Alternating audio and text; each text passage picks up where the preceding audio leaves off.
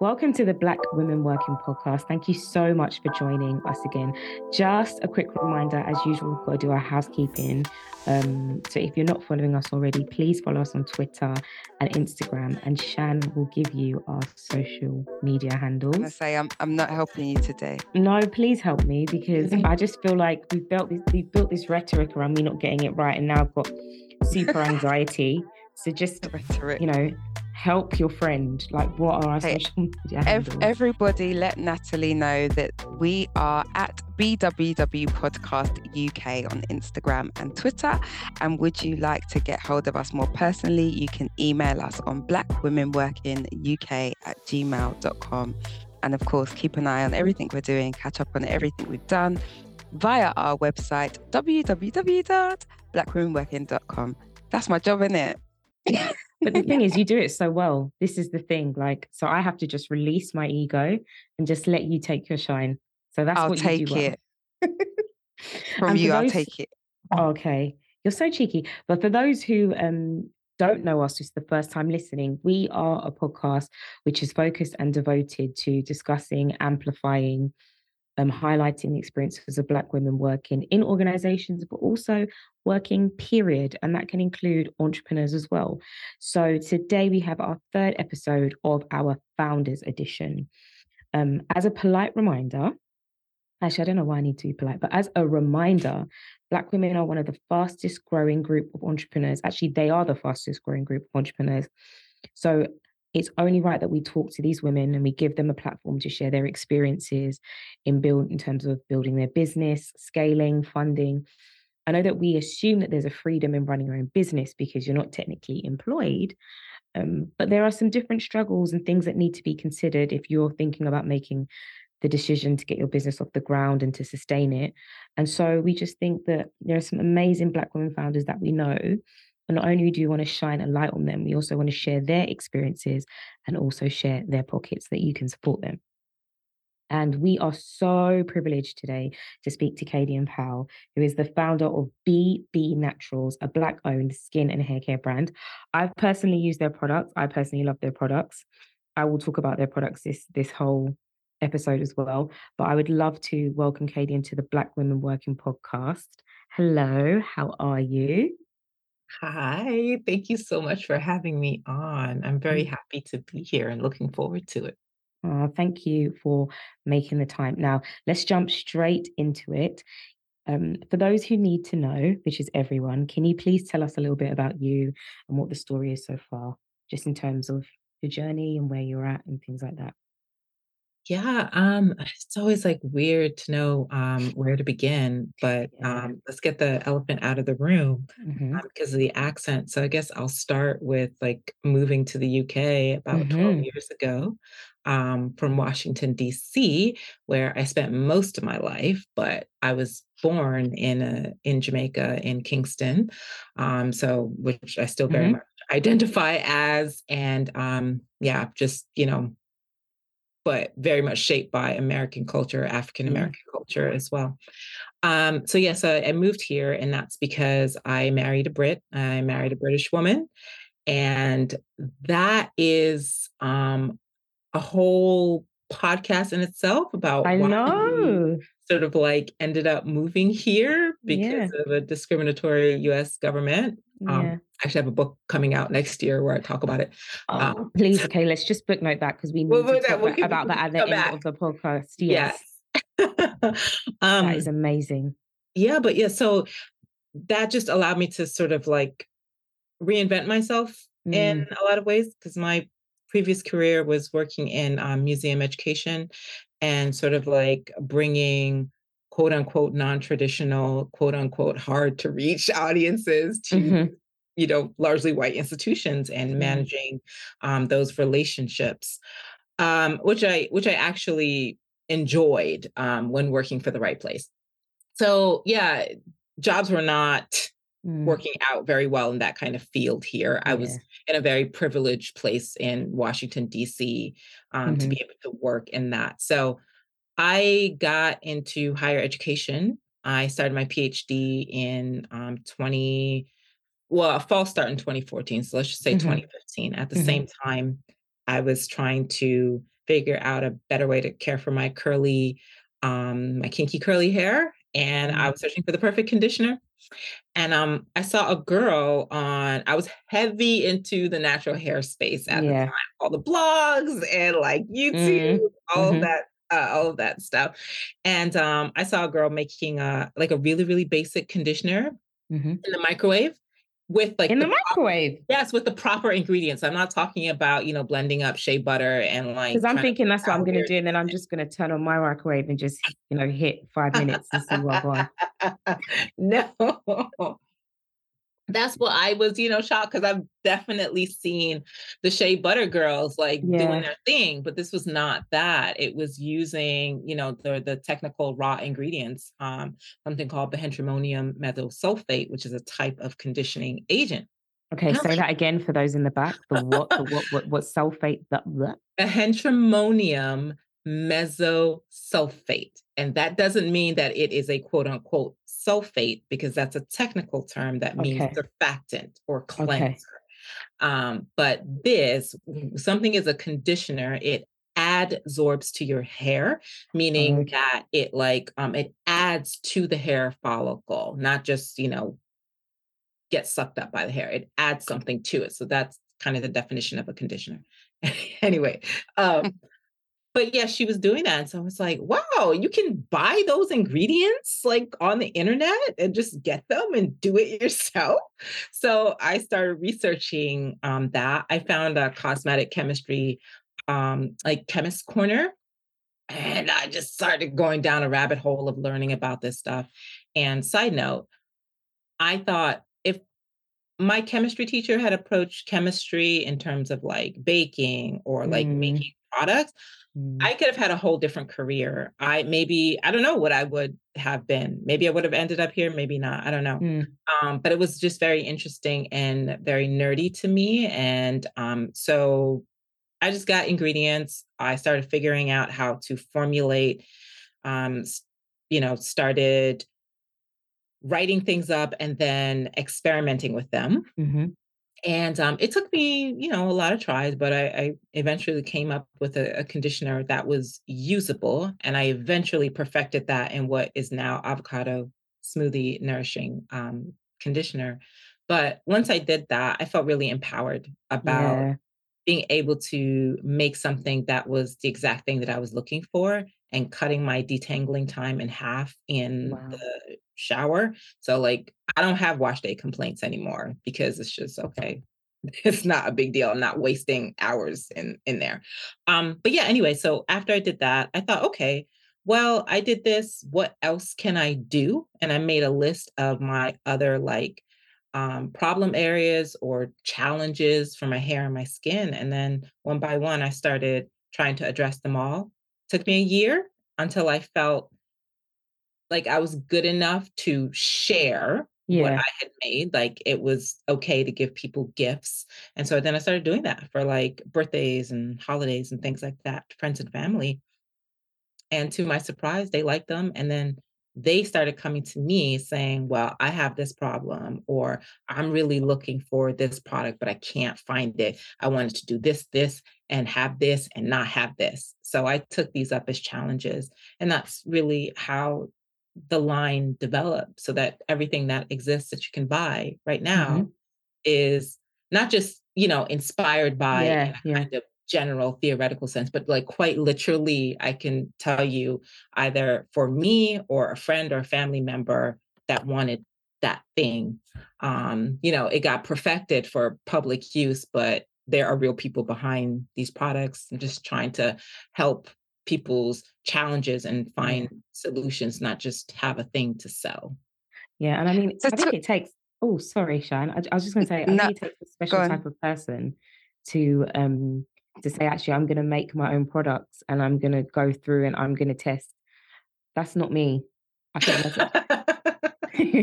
I don't even, do you know what I mean? That is that is not me. So I always admire people who are willing to actually like create something from from scratch. I don't even cook from scratch.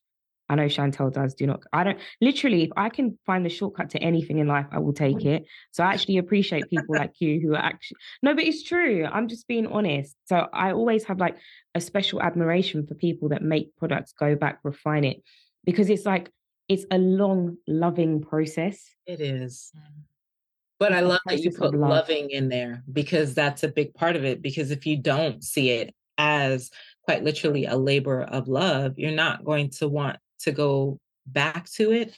And um, for me, uh, I, you know, tell people that it was a um, meditative process for me mm-hmm. because mm-hmm. at the time, I really felt like I was kind of failing in my PhD journey at the start. It was not oh. coming together for me right away. And so that was this amorphous thing that just the pressure was there, but it didn't feel concrete and real. And working on these mm-hmm. products that had like specific goals. And I knew that if I did put these ingredients with these other ones at this temperature, I was going to get something. Maybe it wasn't perfect, but after like a couple of hours mm-hmm. in what became my studio, started out as, you know, a, a garage, that I have something usable and that I could take notes on it, test it out, refine it. And the PhD felt much scarier and yeah. bigger and overwhelming. So that became the the space that I would go to when I needed to find some confidence and the will to keep going with this other part of my life. This is interesting oh because I remember just hearing that you were like a lecturer in sociology and thinking to myself and doing a PhD, it's like, how do you even I can't even fathom like how you could balance the two. And then also now you've said that you've written a book, which we'll talk about at the end. But like, how, how is how how is that working for those in the back, aka me, who need guidance on multitasking? No, true. Well, I'm going to to say something that um oh, who said this to me? I remember reading a version of it in um Shonda Rhimes's Year of Yes um book and it's not working all the time. That's that's the truth of it. you know that there are times where you know the emails are not getting answered right now because i need to focus on this specific thing or yeah. i have you know um, an event coming up or i have to prepare lectures or it's heavy grading time so i have to just have periods of time where i shift my um my focus um, mm. because what it used to be was that I sacrificed sleep in order to try Ooh. to make it work. Ooh. And I had Ooh. to stop that because I had a lot of consequences from, yeah. from doing that. Um, and I think 2018 was like the worst of it because mm. I took on a um, I took on a maternity cover, a full time maternity cover position um, whilst I was doing my PhD. Mm-hmm and um, whilst running this business. And it was the first time I had more flexibility as a PhD student and, you know, sort of like part time, mm. like assistant lecturer or seminar leader um, before that. But 2018 into 2019, um, even that job got split between two different responsibilities. Ooh, um, yeah. I started working as a researcher on a big project as well as lecturing, and I was doing this. So I was getting up at 5 a.m.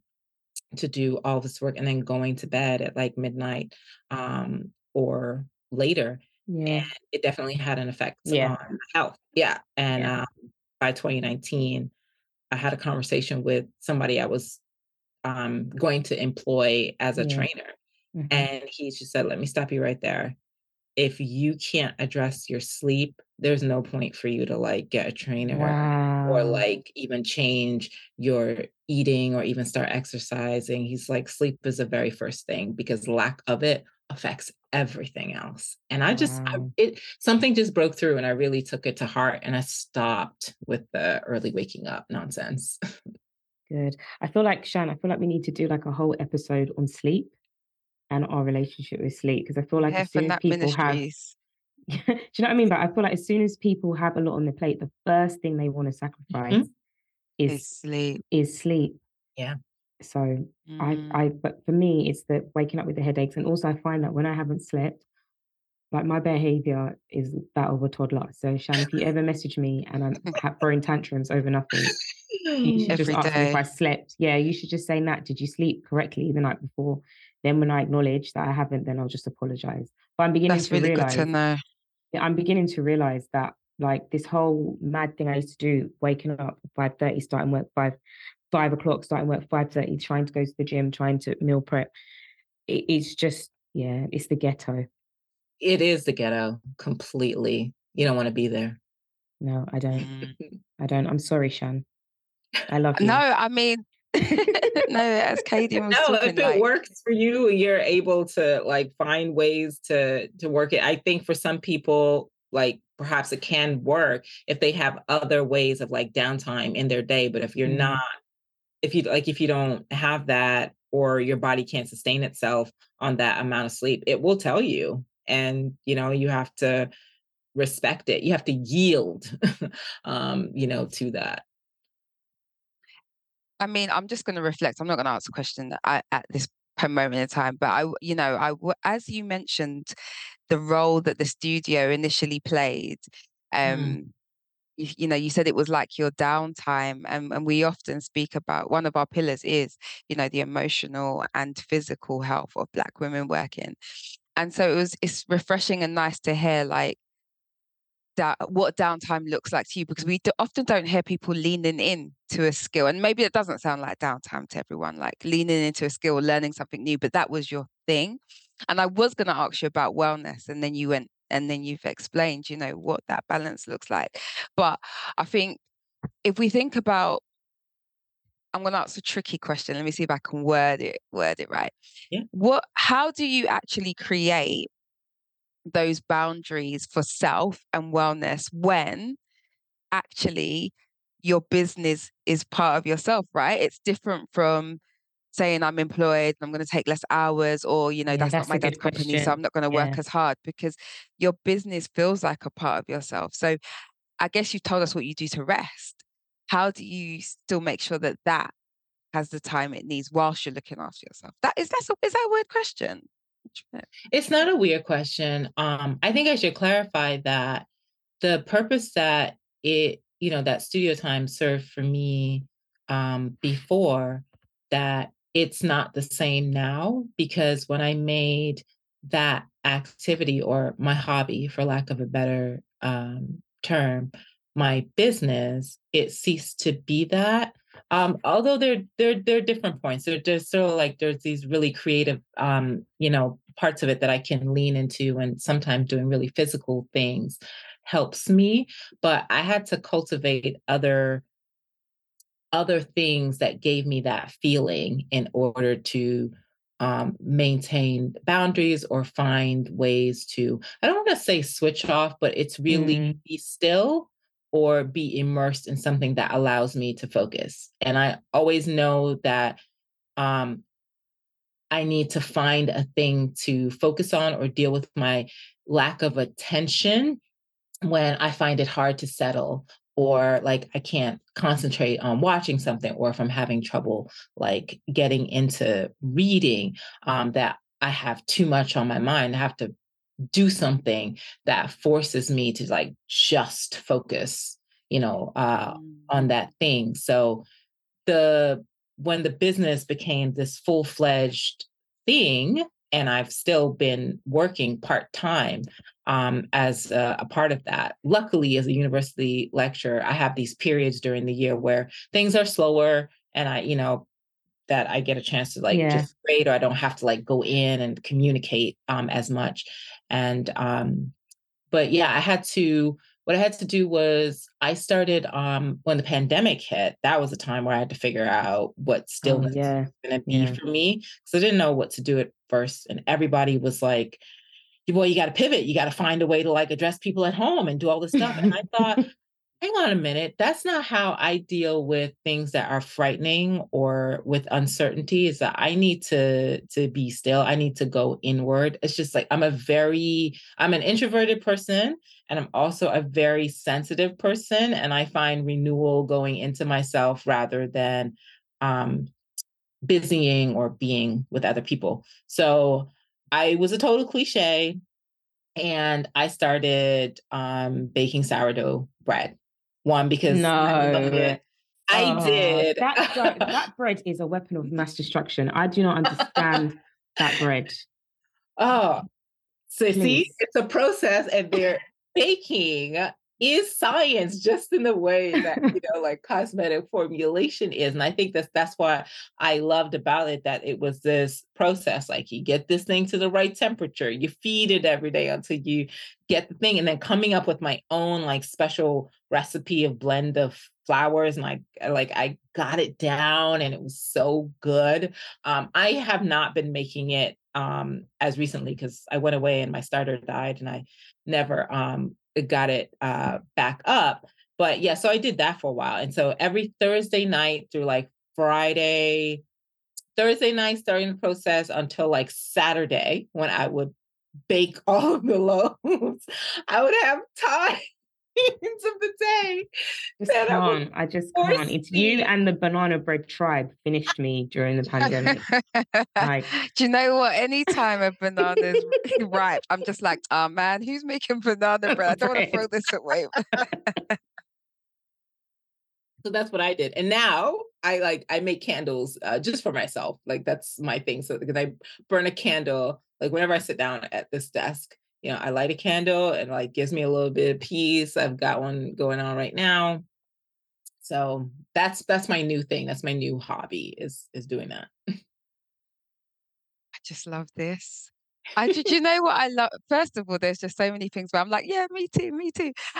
But what I what I'm just loving about, I know we're talking about wellness, but also what I'm hearing is how actually you can sort of become who you want to be and be so great at it with without like stepping outside of what you're doing and what i mean by that is anyone would listening to you would think you've got a science background and you've already just said you know if my if my science teacher had taught me differently yeah. it would be this and it's just you know it i think it's a, a refreshing reminder that we come with so much we don't have to start again and quite often in in this the realm of black excellence and whatnot especially as women who aren't always confident in the workplace we go out and we're like oh i'm to have to do the degree. I'm to have to retrain. I'm to have to take that course instead of just standing and walking in their power and doing what they're doing as they go along. So you know like just your skill acquisition along the, along this journey is beautiful Beautiful. Oh, thank Really Speaking of beautiful, actually, haha, nice tangent. Oh, branding. Oh, I wanted to talk to you about branding.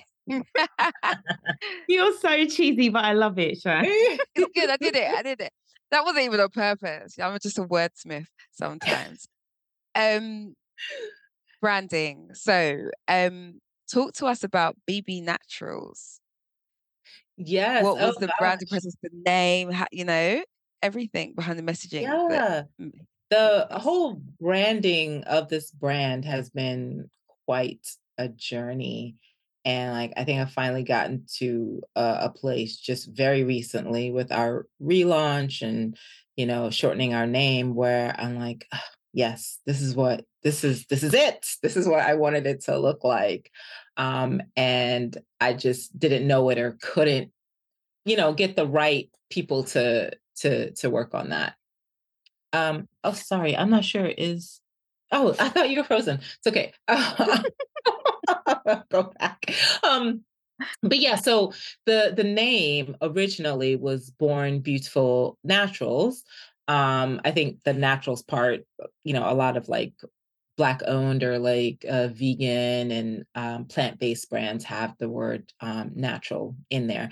But i live in bournville a place that i enjoy very much um, it's a part of birmingham and i started thinking about being beautiful in our natural skin, being born beautiful, and the whole ethos was ethos behind the brand was about maintaining that and not trying to tell women that you need this to make you beautiful or you need this to right something that's wrong with you, but uh, just a part mm. of maintaining your your health um, helping you with any challenges that um, you want. It's just really, these are life aids um, that I was making. And I the name of Bournville has its name based on the brook um, that runs through this area, um, the Bourn Brook. Um, so Bourne, Bourne, a play on Bourne, and the water being so essential to our bodies, our life, our hair. It's just to the earth. Um, it just fit. Mm-hmm. And, you know, I am a water baby, mm-hmm. water sign, born in the summer. I love water, born in an island. I'm just very attracted to water. And when I see it, I feel really peaceful. So I wanted that to be a part of the brand. Maybe not in the most like obvious way, but like, you know, I knew it was um, there. So that's kind of how the name came together, Born Beautiful Naturals. And we recently shortened it to BB Naturals to um, be in line with all of our social media handles, which were already BB Naturals UK, and it was shorter and pithier um, and less of a mouthful in the email. Um, but yeah, um, and as for the way it looked, initially mm-hmm. I knew yellow was going to be a big yeah. part of it um, because yellow is a color of joy, and I wanted people to feel that when they picked up our products. I think a lot of um, products at the time I observed in the wellness space mm. were giving Zen and yeah, yeah, and minimalist and and bland and bland and stark white. Like I didn't want to say bland, but yeah, it was giving that. And for me, I wanted to rebel against that, not to be a contrarian, but because I am not moved by things mm. like that. Like they're nice, but I thought everything can't look like that. Um, in the same way that I hate every condo building going up or apartment building about luxury this. And it's like everything can't be luxury. Not everybody's living in luxury. Okay. And also so everything looks the same. So we're gonna have right. no sorry, as a real estate professional, we're gonna have like no differentiation between cities because all these new buildings are exactly the same. A exactly. building that's built here can be built in Dubai, can be built in California. There's no original. Don't get me started. It's because we're not supposed to exist. We're just supposed to sit in the metaverse. You don't need your house to look like character. girl you took a you took but a step too far you took it a step too that, far with the metaverse. That, that's, don't get me started but you know that's where we're heading that's where they want us to go anyway no, we digress i don't think i don't think you took it that far at all because uh, well it's like the next logical thing but i feel you chantel because i am i mean uh, i'll get back to the thing but i just want to say that i am vehemently against this idea of mm. only existing in this existential you know place where you can do or be whatever you want i know it sounds yeah. um, very freeing but i need to be grounded to reality and so it's why i think the whole nft thing will never work because yeah. it's not concrete and i think as human beings like we want that yes money is an idea it is just a piece of paper or plastic or whatever the hell it's made out of now in britain but it is feels real to us, right? It's tangible. Yeah. We can see it, we can feel it. And if I can't do that with other things, they're not, you know what I mean? It's just, it doesn't feel real, especially when the idea of the thing can change on a daily basis, an hourly basis, what mm. it's worth. It it is unsettling to me. And so is the idea of the metaverse. Listen, I have been anti um, what's his boy's name? I started. I've been anti um, what's his face? Facebook boy for I know what's his name? Mark Wahlberg. Mark Zuckerberg. Zuckerberg. See, I'm sure Wahlberg is an actor. See, you see how far I am clocked out of all of that stuff because I just feel like it's the end times. I sound like my grandmother. But I feel like it's revelations it just, like it just it just seems bizarre to me that people are interested not in being in their physical being and being present and actually having human connection with the others around them. That's what makes us special as a species. You know what I mean? Like it's so ridiculous to me. Why the hell do you want to be a computer or a robot? There's nothing special about that. You I love my life anywhere, a dime a dozen, and they don't get created without us. Like we are the key. Like why? What do I want to be a robot for? This reminds me of seeing um what's her name, Reese Witherspoon. Okay, and I'm gonna I'm gonna get off the. Sorry. Like, I remember her saying something about it was like maybe it was like a year ago, a year and a half ago on her um, Instagram talking about, well, you know, we better all get ready because soon enough, we're all going to need an avatar of our real selves oh, um, for the the internet, right? So not just the not not just your profile picture, but a digital representation of our actual selves.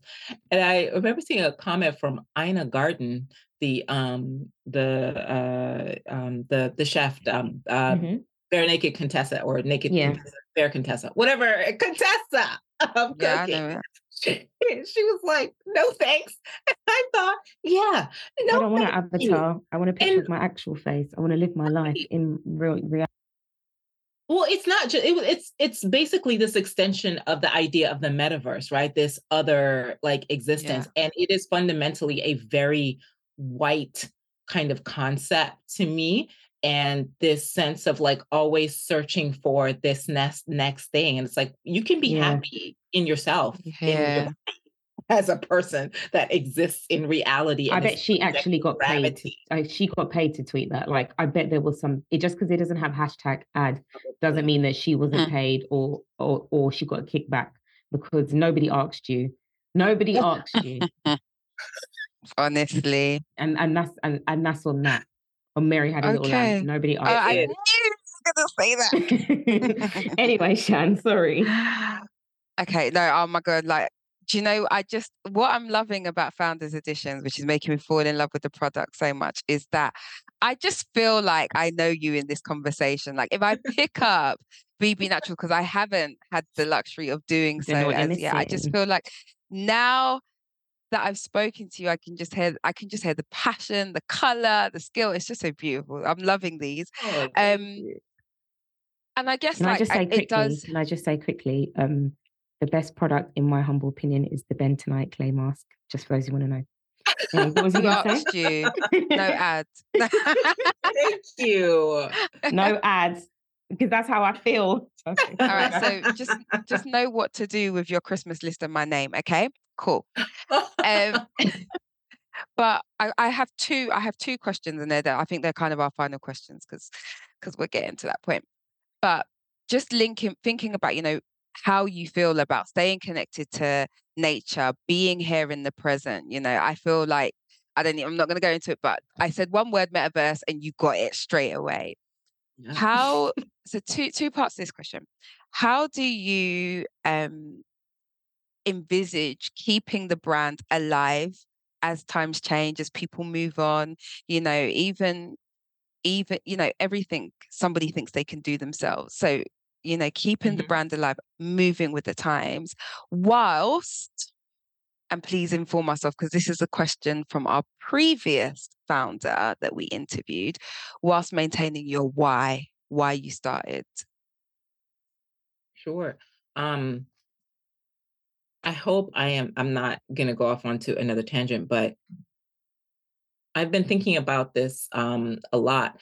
I think the why is very paramount for me because if I don't maintain that, I'll get very lost. And if I get lost, then I don't know what the point of continuing this brand is because it's not just about like having products. Um, we've been very fortunate in the UK that we've had a number of black owned brands that are really great come up like over the years. I think one of the things that is sort of more unique about us is that I'm looking at addressing the whole person from head to toe, which is why we do both products that are aimed at sensitive skincare and you know textured you know um, afro um, hair care because we as black people as highly mel- melanated people mm. are almost twice as likely to have sensitive skin um, in addition to having um, drier textured hair but i think moving with the times has to be very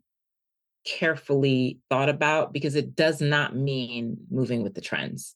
That's something that I actively stay away from mm. because I think you really easily lose yourself if you're a brand thinking like, well, we got to release something every three months, or um, everybody's using, you know, clove oil right now, so we got to have that in a in a product. Like, I'm not creating a rice water line for mm-hmm. yeah, and I respect it on that. You know what I mean? Um, and I know I, I see the game. I know what it is and how marketing is done. And I am willing to be sort of less successful if it's only measured um, in millions in that way. In that way, God get me to the millions. Um, if I'm willing to, what is it Beyonce said in um, which song was she said? Um, I'll you know settle for less. I'll justify love, and it hit me because I thought, yeah, my love of this brand, my love of my people, my love of the why that I do it, I need that. So I'm not going to be selling things that are selling lies that like yeah. this hair growth oil when I know that that's not true, you know, scientifically. So I don't want to go after every new exotic essence that, you know, people are jumping on, on for marketing um, because that creates issues around sustainability and exploitation of uh, of land, frankly. Um, so like I don't want to go after every trend or exploit every like marketing um, tactic. I'm really trying to cultivate relationships with my customers so they they know that we're a staple brand. That's what I want to be. I don't want to be the brand that, oh, you know, every three months I know that they're coming out with something new because I know the resources it takes to yeah. be involved in that kind of thing. And it's not worth it to me because mm. there's no meaning there. There might be money, but there's no meaning. meaning. there. And I'm not interested in that. I just want my life to be about something um, and to leave something behind that I felt proud of how I spent my time and what I spent it doing and what, you know, like I gave to people or helped people with. So in terms of how I keep the brand alive, um, that's still an ongoing question. I have products in mind that I want to develop. And part of the reality is making sure that we can get investment to keep yeah. doing that. It's been a very hard, you know, 2022 where we were yeah. putting a lot into getting mm-hmm. ourselves to a point where we could be shelf ready yeah. getting on the shelves that's still you know our journey that we're um, getting to for 2023 so i think once we're stable there for me it is to continue to respond to the needs of customers what they want to see from us and in a way that is organic. Like i when people say you should do this or really would love to see this from your line like i'm keeping a note um of those things you're just writing it down. yeah. yeah and it and like i i come up with names so like clever like little puns and i just I keep them in a notepad waiting for when i'm able you know to do that and work on uh, work on that. But because i didn't come in with a lot of knowledge about business yeah. it's taken me longer because i've made mistakes. There are things that i've done that if I had to do it all over again, I just would not do in the same way. But you know, I'm here now and I am doing the best with what I did start with rather than keep chastising myself for the mistakes that I made along the way. So the future is is open and we'll see how we deal with it. Love it. Um and I, you've triggered one one final question Mm-hmm. that was the final question. You triggered one final question, which is in, I guess, like a nice, it's a nice founder summary question. What is one of the biggest lessons that you've learned in business?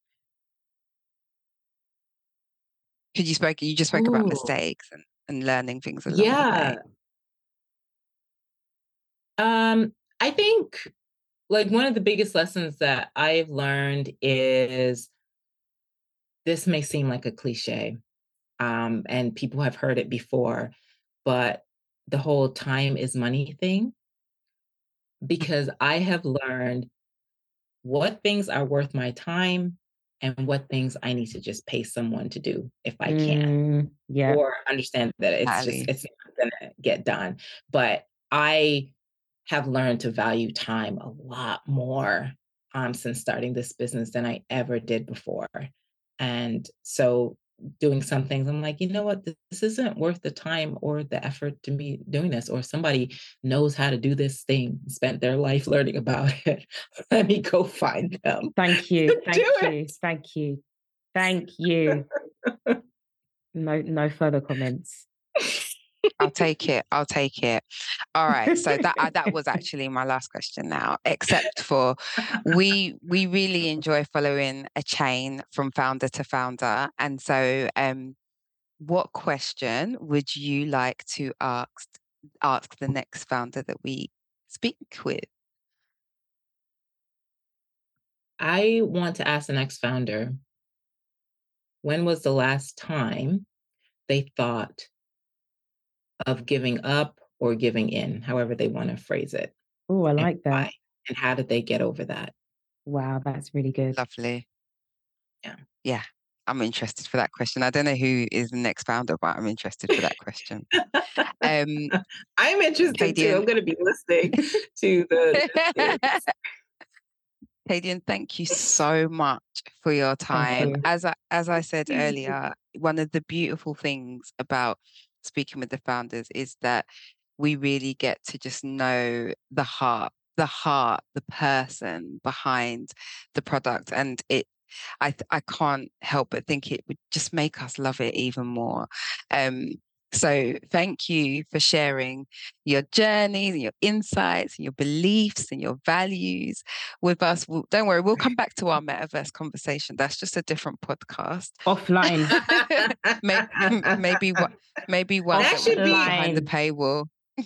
yeah, no, y'all should have a whole episode about this, this whole like the digital self or you know sort of the metaverse like uh existence Put that on your list nats okay that's on my list you know i need to do i need to educate Thanks. myself around it and i feel like once i've educated myself then you should know because anne-marie told us we mustn't be scared of tech if you haven't listened to that episode it's she's in control and um, when was that oh, September. I'm cheeky, cheeky plug there. Anyway, anyway. um, before we actually wrap up and say goodbye to our listeners, I'm sure that they would like to know where can they find um, your products, BB Naturals. I know it's partly sure. in the name. Yes, well, yes. So you can find us at bbnaturalsuk.com. You can also find us via Superdrug's website and newly burr, burr, mm-hmm. Sephora's website. Wow, look at you. Yes and we'll be coming to the Black Pound Day store very soon in Westfield Mall. Lovely. and um, of course on Instagram, TikTok, all that at BB Naturals UK. Hold on, the Westfield store in Stratford, E20. No, it's in um, it's in White City. Westfield. Yeah. Oh, because there, there's a little setup there as well. But okay, it's in London. It's, it's, it's not everyday East London. It's not everyday East London, Shan. There's a London East outside London. of East London. Yeah. don't, don't make me seem like a small time girl, girl. Um, excellent. So, if you haven't already, Natalie has testified. She has said that these are the products that she swears by, and that counts for everything. So, can you say um, one last thing? that I want you guys to know um, Natalie mm-hmm. has been really amazing. I um, met her through, you know, Black Girls uh, Book Club, and she mm-hmm. was an early supporter of the brand. Um, you know, sort of uh, asking us to sponsor goodie bags back mm-hmm. when we were not looking as cute as we are now, and mm-hmm. inviting me um, to things and inviting me to participate in the Grown book. So I'm really grateful to you for oh, keeping you. me in the loop and inviting me to things and always thinking about me, including for this series as well. So thank you. You've been um, very supportive and a wonderful person over the last few years. Oh, thank you. Look, just epitomizing Black women working because that's what we want people who will say your name, people who will remember you, even when you're not in the room um, which actually reminded me also. I know, I know this is this is the longest she, goodbye she ever. never wants but to your end. book, she never wants to end. No, but you just we, yeah, we didn't talk about your book. Your book. We didn't actually talk about your book. Oh yeah, title, so, title release date. Well, um, so this is with uh, it's part of a, a Black Studies series because you know Mm-hmm. I am Dr. Kadian Pow. All that talk about the PhD, I did eventually get it. Uh, I finished it during the pandemic, uh, and so um, yeah, so I lecture in Black Studies and Sociology at um, Birmingham City University, and Mhm. I got asked to write a you know small small book um, for the Black Studies uh, series, and mine. eh, they wanted a different approach, something that would reach um, universities, students by putting the life perspective and stories first and then the sociological okay. embedding Yeah. the sociological stuff rather than the other way around which is how it's typically done in academia so my university won't give me any like credit for this book but i don't care because i really wanted to write these things so i have written about um you know uh, being an ex church girl shout out to Mm. beyonce and um, sexuality. I've written about like my Jamaican family and being an immigrant to the UK and Mhm. kind of learning about um, Mhm. American Blackness and being Black and female, and about becoming queer and queerness as Mm. I see it. And I've also written about love being a mission. Um, you know, I tell the story about how I met my wife and how it came to Oh, be that we had to flee the United States and move to Britain. Um, it is called um, uh, Stories in the Making of Black Female Identity. And I think Oh, it's coming out in February, but I will let you guys know. I Yeah, please do keep us posted. The um the full draft about less than two weeks ago. Um, listen, I launched a rebrand and then a week and a half later I had to submit. You're crazy. I thought I, I was am crazy, crazy. I'm crazy. absolutely crazy. And on the it was also Black Friday was that week as well. So all of that was was super on. busy, yeah. Super busy. Um, I'm just happy the holiday season's coming up, but I'm really proud of myself because that was a lifelong dream of mine.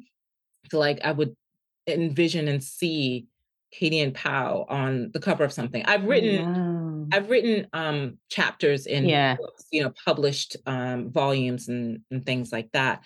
Um, but I was like, no, I, I something I still see on the cover, and I, you know, I have more goals for writing books and creative writing as well. But yeah, so I'm happy about that, and it, I wrote about things in the way I wanted to write about Mhm. them. So I'm looking forward to that, you know, coming out.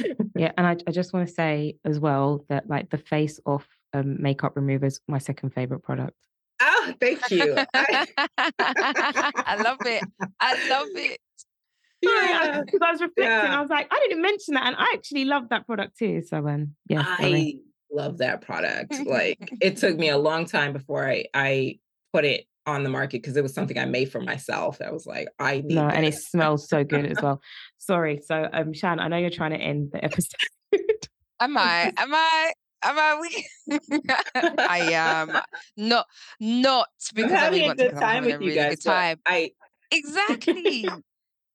having a really but I do time. But see that your episodes are like 45 to 54 minutes. uh, I've listening. so, so we're I'm there, yeah, girl. They keep it short. They keep it short. Cool. Um, I have loved listening to you today, and I hope that our listeners have too. Um, let us know, get us get at us on the socials. That's at BWWUK, yes, mostly please. on Twitter and Instagram. You can also find us on LinkedIn, Black Women Working, or email us um, on Black Women Working UK at gmail.com. Um, Natalie, another wonderful episode um, of our newly introduced segment, Founders Mhm. um, Edition. And, you know, if anyone would like to share their journey or highlight the story of a founder that they know, let us know so we can keep this one going. Until next time, thank you, Kadian. Thank you, Nelly. See you soon. Bye. Bye.